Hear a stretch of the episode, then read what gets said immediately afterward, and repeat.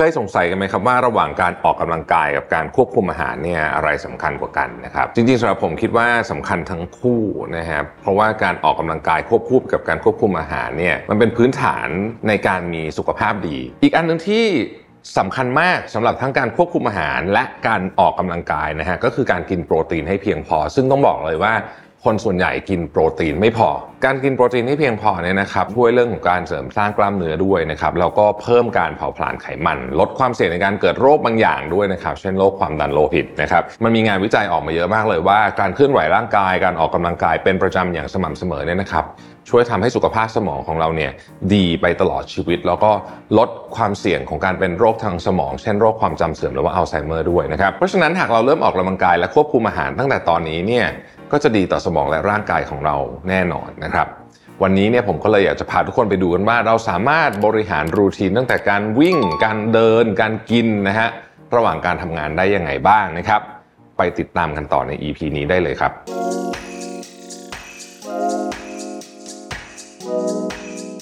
ก่อนอื่นเรามาเตรียมตัวออกจากบ้านไปวิ่งกันนะครับ ผมมีเคล็ดลับเล็ก ๆ น้อยๆนะครับในการเตรียมตัวไปวิ่งมาฝากทุกคนเลย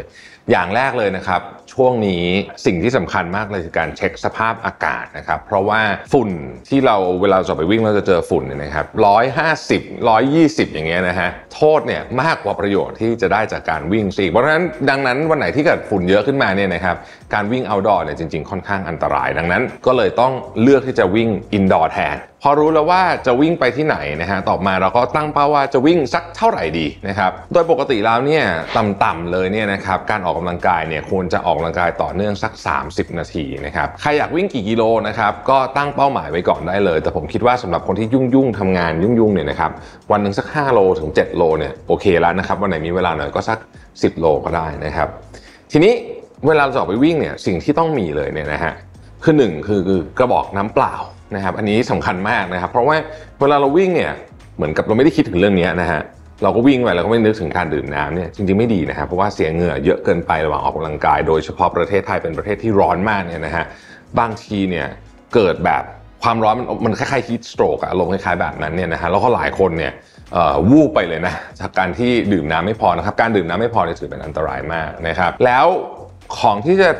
ดื่มนะฮะหลังจากออกกำลังกายนะครับ เช่น โปรตีนเชคนะครับ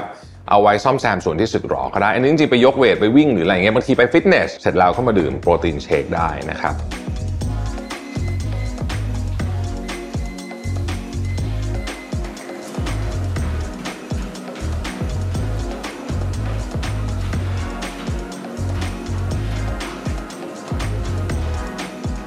ซึ่งจากข้อมูลโดย โรงพยาบาลสมิติเวชนะครับเขาก็ได้บอกว่าจริงๆแล้วเนี่ยเราสามารถออกกำลังกายช่วงไหนก็ได้ที่ว่างนะครับแล้วก็ร่างกายมีความพร้อม แต่ว่าหากใครอยากออกกำลังกายตอนเช้าเนี่ยนะครับถ้าจะกินข้าวควรกินก่อนประมาณ 2 ชั่วโมง แต่ส่วนใหญ่ผมจะเลือกไม่ทานข้าวมากกว่าตอนเช้านะครับหากใครออกกำลังกายตอนเย็นนะฮะข้อมูลจากโรงพยาบาลจุฬาลงกรณ์สภากาชาติไทยเนี่ยเขาก็ได้แนะนำว่าให้ออกกำลังกายหลังจากที่ทานอาหารเย็นไปแล้วสัก 2 ชั่วโมง ส่วนเหตุผลที่ผมเลือกออกกำลังกายตอนเช้าก็เป็นเพราะว่า การออกกำลังกายตอนเช้าเนี่ย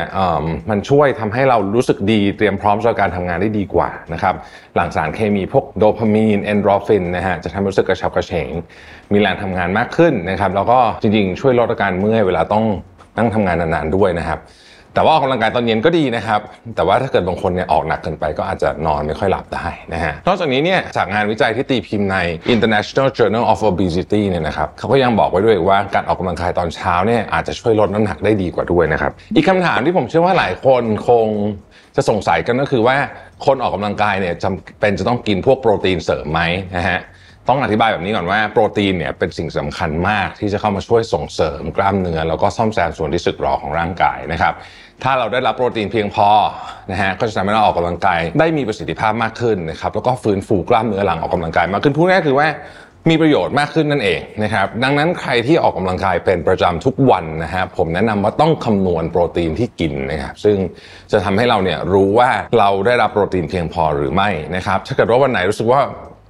โปรตีนไม่พอเนี่ยนะฮะสิ่งที่ควรจะเสริมก็คือพวกเวโปรตีนนั่นเองนะครับ โดยการเลือกเวโปรตีนที่ดีเนี่ยก็ต้องเลือกจากหลาย ๆ ปัจจัยนะครับ จริง ๆ มีเวโปรตีนในตลาดเยอะมากนะครับ แต่ต้องดูให้ละเอียดนะฮะอันนี้ต้องอ่านฉลากนิดหนึ่งนะครับ ปัจจัยที่สำคัญอันที่หนึ่งก็คือคุณภาพของโปรตีน เวโปรตีนที่ดีเนี่ยควรจะมีโปรตีนที่เหมาะสม อย่างที่บอกไปนะครับว่าเราควรได้รับโปรตีนที่เพียงพอต่อปริมาณที่ร่างกายต้องการ ซึ่งเป็นส่วนใหญ่คำนวณคร่าว ๆ ตามน้ำหนักตัวนะครับ จริง ๆ เพศเกี่ยวนิดหน่อยเหมือนกันนะครับ แต่ว่าเอาคร่าวๆตามน้ำหนักตัวนะครับ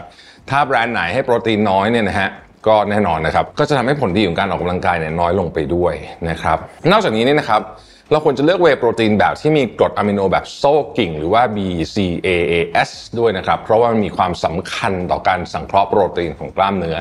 ซึ่งเป็นกระบวนการที่ร่างกายใช้ซ่อมแซม และสร้างกล้ามเนื้อหลังการออกกำลังกาย ดังนั้นก่อนเลือกซื้อเวย์โปรตีนเนี่ยผมแนะนำให้เช็คปริมาณโปรตีนที่จะได้รับต่อหนึ่งเซิร์ฟก่อนนะครับนอกจากจะเช็คปริมาณโปรตีนแล้วเนี่ยนะครับควรเลือกเวย์ที่มีน้ำตาลและสารปรุงแต่งต่ำด้วย เพราะว่าน้ำตาลเนี่ยเราคุยกันบ่อยนะฮะว่าน้ำตาลมีอันตราย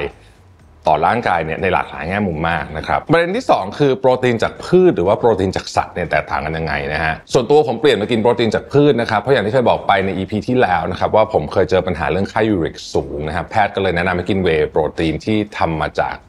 พืชแทนนะฮะเป็นเรียกว่าเป็น plant based นะครับถ้าเป็นพืชออร์แกนิกด้านนี้คือยิ่งดีเลย เพราะฉะนั้นถ้าใครมีปัญหาเรื่องค่ายูริกสูงเนี่ยผมคิดว่าควรจะกินโปรตีนที่มาจากพืชจะดีกว่านะครับนอกจากนี้เวย์โปรตีนที่มาจากพืชเนี่ยยังให้สารอาหารอื่น ๆ ที่ได้มาจากพืชเนี่ยเป็น by product ไม่ว่าจะเป็นพวก phytonutrient วิตามินแร่ธาตุแล้วก็ antioxidant หรือว่าสารต้านอนุมูลอิสระนั่นเองนะครับใครที่ยังไม่เคยกิน plant based โปรตีนมาก่อนเนี่ยนะฮะก็ต้องบอกว่าเราสามารถกินได้ 2 แบบนะครับ กิน หลังออกกำลังกายนะฮะอันนี้ก็จะให้ประสิทธิภาพที่ดีที่สุดสำหรับการสร้างกล้ามเนื้อนะครับ หรือบางคนแบ่งกินทีละเล็กละน้อยระหว่างวันนะฮะวิธีนี้จะช่วยทำให้การสังเคราะห์โปรตีนเนี่ยทำได้อย่างมีประสิทธิภาพสูงสุด และป้องกันการสลายของกล้ามเนื้อนะครับ แล้วสำคัญมากเลย จะทำให้เรารู้สึกอิ่มด้วย โปรตีนเป็นของที่ทำให้อิ่มที่สุดนะฮะเพราะฉะนั้นก็จะทำให้เราไม่อยากกินของจุกจิกระหว่างวันนั่นเองนี่ช่วยเรื่องควบคุมน้ำหนักไปด้วยในตัวเลยนะครับ นอกจากการกิน plant based protein แล้วเนี่ยการเลือกกินอาหารก็สำคัญนะครับ ซึ่งก็อย่างที่ทุกคนทราบกันนะครับว่าเราควรจะกินอาหารที่ปรุงน้อยๆนะครับที่เขาเรียกว่าไม่ค่อย process นี่แหละนะฮะเพราะว่าอาหารที่มัน process เยอะๆเนี่ยใส่ผงชูรสเยอะแปรรูปเยอะๆเนี่ยมันอร่อยกว่าก็จริงนะฮะแต่ว่ามันก็จะทำให้เราเกิด โรคต่างๆได้นะครับแล้วก็ไม่ดีต่อสุขภาพด้วยนะครับและที่สำคัญการกินอาหารรสชาติเค็มจัดเนี่ยก็ไม่ดีก็ทำให้เราเกิดโรคต่างๆ มากมายนะครับการกินเค็มมากๆเนี่ยนะครับโรคหนึ่งที่มีความเสี่ยงก็คือโรคความดันโลหิตสูง แล้วก็โรคไตนั่นเองนะครับ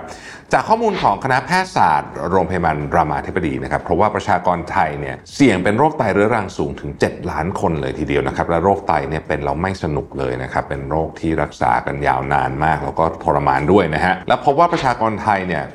เป็นความดันโลหิตสูงนะฮะกว่า 10 ล้านคนนะครับหรือเรียกได้ว่า 1 ใน 4 ของผู้ใหญ่เลยก็ว่าได้นะครับซึ่งเจ้าโรคความดันโลหิตสูงเนี่ยก็ถือว่าเป็นโรคที่เป็นจุดเริ่มต้นของอีกหลาย ๆ โรคนะครับเช่น โรคหัวใจโรคหลอดเลือดต่างๆ พวกนี้นะครับแล้วก็ยังมีงานศึกษาวิจัยอีกนะครับว่าคนที่กินโซเดียมสูงเป็นประจำมีโอกาสที่จะเป็นโรคหัวใจแล้วก็เสียชีวิต สูงกว่าคนที่กินโซเดียมในปริมาณที่เหมาะสมนะครับแล้วในงานวิจัยเขายังบอกอีกนะฮะว่าคนไทยเนี่ยมีพฤติกรรมบริโภคเกลือเนี่ยสูงถึง 2 เท่าของที่ปริมาณต้องการนะครับก็จะเห็นได้ว่าการกินอาหารรสจัดเนี่ยเสี่ยงต่อชีวิตของเรามากๆเลยนะครับกินวัน 2 วันก็คงไม่เป็นไรหรอกแต่ถ้ากินนานๆติดต่อกันเนี่ยนะครับอันนี้เสี่ยงแน่นอนนะครับนี่ก็เป็นเหตุผลหนึ่งที่ทำให้ผมเปลี่ยนมากิน plant based protein นะครับของ KK นั่นเองนะครับเพราะว่าเขาไม่มีสารปรุงแต่งไม่มีกลิ่นและรสชาตินะครับ รวมไปถึงเป็น P โปรตีนซึ่งเป็นสูตรปรับลดโซเดียมด้วยนะครับ แล้วก็โปรตีนจากพืชออร์แกนิกเนี่ยยังย่อยง่าย และมีโอกาสเกิดปัญหาทางเดินอาหารน้อยกว่าด้วยนะครับ วันนี้ผมขอตัวไปทานมื้อเที่ยงก่อนนะครับ แล้วเราพบกันใหม่ใน EP หน้านะครับ สวัสดีครับ